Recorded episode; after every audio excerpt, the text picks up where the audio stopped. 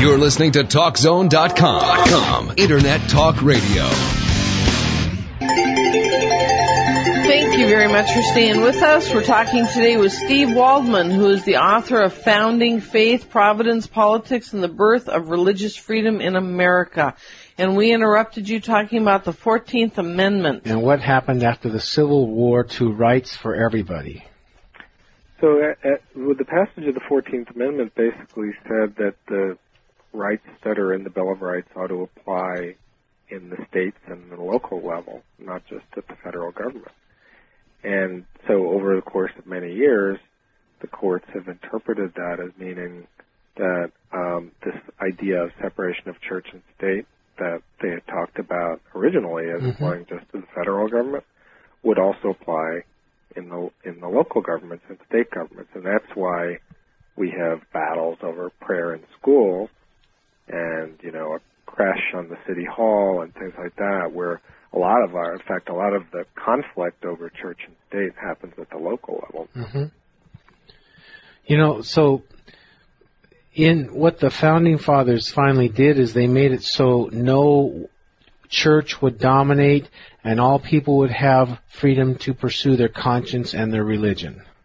Right, and and the the radical departure, the big change from previous uh, approaches was they they did want to encourage religion. They thought that it was quite important to, that uh, it be a religious country, in part because they were establishing a republic, democracy, and they thought that wasn't going to work unless you had a virtuous hmm. citizenry. Hmm. That's that's right. and that you couldn't have a virtuous citizenry. They thought without religion.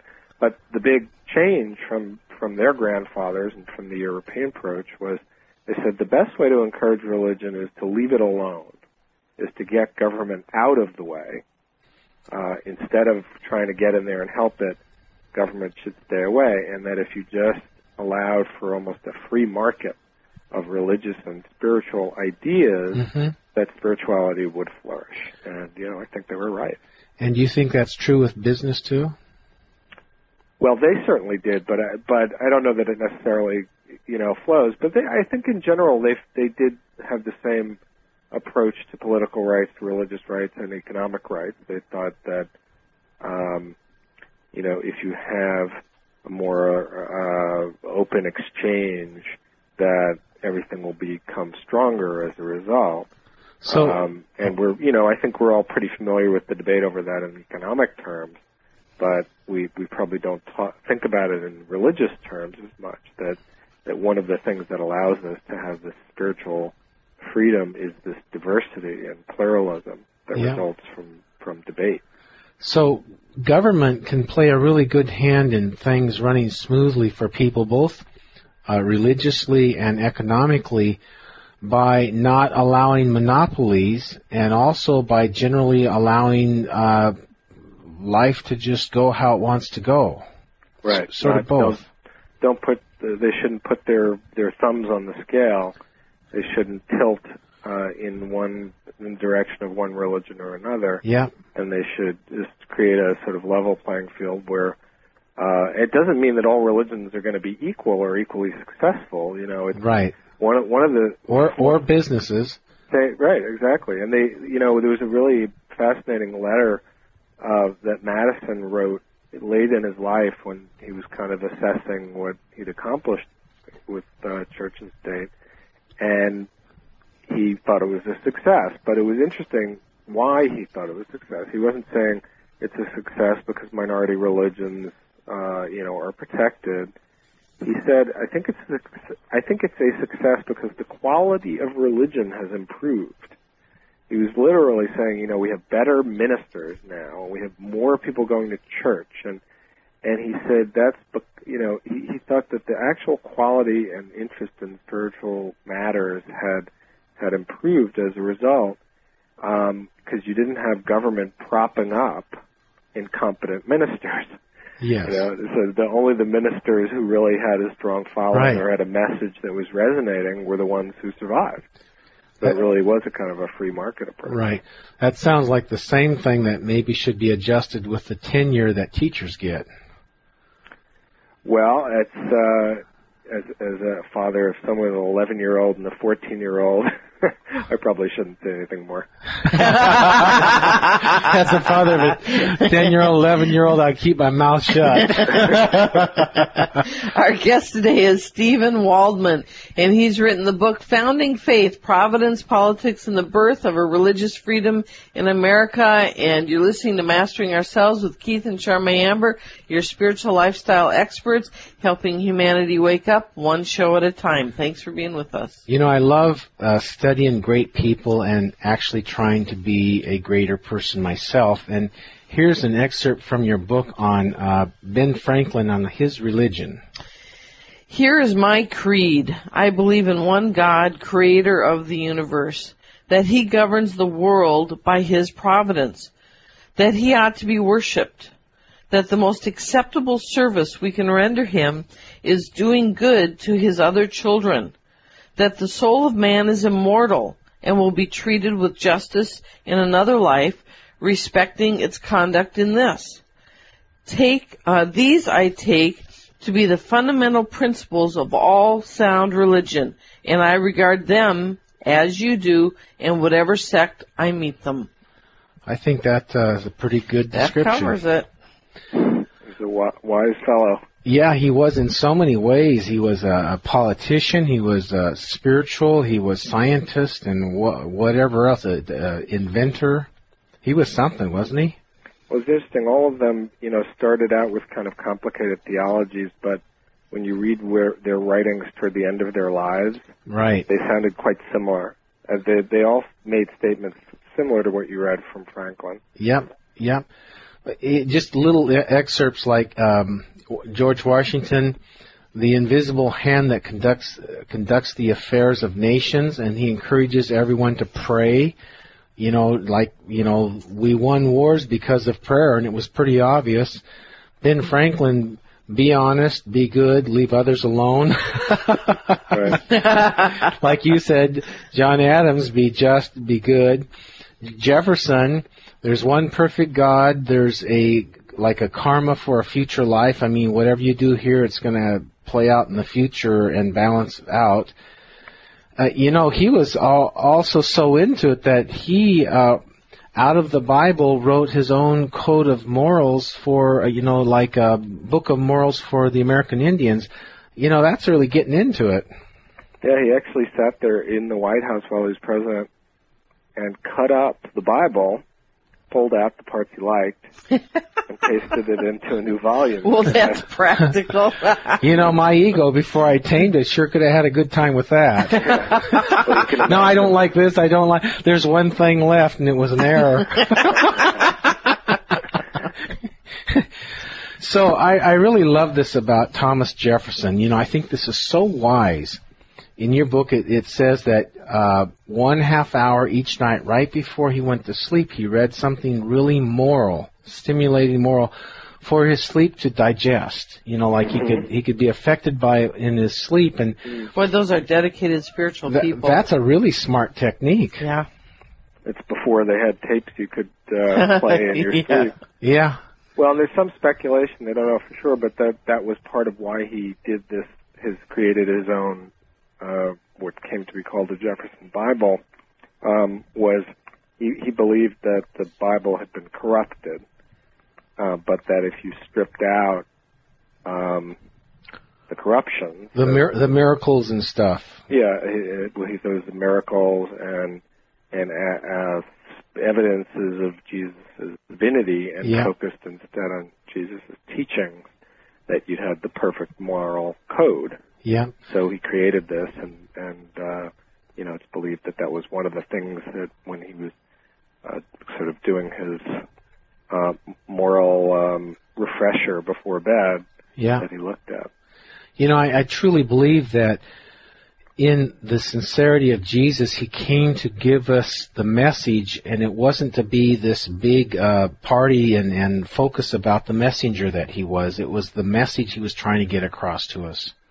Yeah, that was certainly what Jefferson believed, and um, he he was he used the term rescuing Jesus. He he Yeah. thought that uh, he, he had been so distorted that um, he needed to be, you know, all the, the fabrications that he called it needed to be stripped away. Right. And you can imagine that this would be, he kept this whole project secret, um, even this, the, the Jefferson Bible, because you can imagine that had it been known by his political opponents, they Yeah. could have made great hay with that. Or, or even in the direction a bit of uh, being uh, caught for heresy. Yeah, yeah. I think on some levels, you know, Her- Jefferson was a heretic, and he knew it. Yeah. You know, he he uh, his views were really um, Pressing the envelope.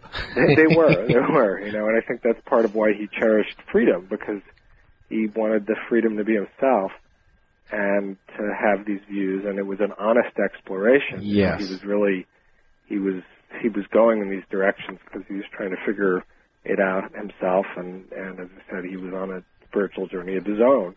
And why why shouldn't a person be allowed to, even if it's not the religion of the territory or the land, be allowed to pursue truth and trying to find his finest truth? Yeah, I think that's you know really important point, and he he um, it, it's a little sad to me that he felt like he needed to keep it secret. Yeah, but you know, I think it was valid. Yeah, and you you can kind of imagine that uh, you know a politician who did that now would be in a lot of hot water. our, our guest today is Stephen Waldman, who's written the book Founding Faith, Providence, Politics, and the Birth of Religious Freedom in America. You're listening to Mastering Ourselves with Keith and Charmaine Amber, your spiritual lifestyle experts with sound answers to life's tough questions. Don't forget to catch us Monday through Saturday, 7 p.m. Pacific, 10 p.m. Eastern, right here on CRN. So bringing United States together and, and growing it up as a grown-up nation and that kind of thing, how valuable do you think to begin with cheap land and uh, religious and civil liberties were? Well, and I think the cheap land and the civil liberties uh, actually helped each other too, because one of the reasons we were able to have religious freedom was that anytime a religion was feeling persecuted, they moved and they set up in their own land. That works. That's Yeah. easy. and it, it, it did help, you know, because it enabled it enabled all these different approaches to flower um, instead of being in one small uh, kind of combustible area. Yeah. And you know, the civil liberties. Um, it was interesting to me that when when Madison was fighting for religious freedom in Virginia, one of the arguments he made was we need to attract settlers here in Virginia, and if we have freedom, that will be a selling point to them. That if we, you know, fr- people want to be free, Yes. and if we have freedom here, we will attract more people and more creative people and more energetic people, and it will help our colony grow. Right. So they viewed freedom and civil liberties as an important um, lure, you know, for attracting people and building the nation. Was a very practical approach as well as philosophical. Yes. Um, do you believe that uh, religion is essential for a republic to flourish? And what's the difference between a republic and a democracy? Well, um, a democracy, they, they actually rarely used the word democracy back then. Democracy was viewed as, as sort of dubious of the sort of rabble um, controlling things, and republic was was uh, one step away, which was ultimately having power invested in at least some of the people, not all of them, um, instead of in a monarchy, and it involved representative government. Um, so they felt that um, that because you were uh, giving a lot of power to individuals, that you know you had to have as much kind of moral grounding as possible. But they also believed, and I agree with this, that they needed to set up a government that did not assume that people were good. They, they in fact, set up a government that assumed people would do bad things. That's and smart. You would have checks and balances uh, and competing interests playing off against each other um, in order to preserve that freedom. And they took some of the same approach to religious freedom as well. They thought one of the best guarantors of religious freedom is diversity. If you had more, a lot of different religious approaches, then no one would dominate. So it actually in in our you know United States I think is a, like a um, it's like a breakthrough country in a lot of ways in that um, you don't have basically one dominant religion. You have a plurality, so many of them that you got to figure out how they all can get along together. Yeah, that's really you know a key part of the formula. And well, you may think, well, that's true now, but back then everyone was Christian, and that's you know sort of true. But within Christianity, there was a lot of diversity, and from from their vantage point, they were dealing with a tremendous amount of diversity because they were looking at it from different Christian denominations.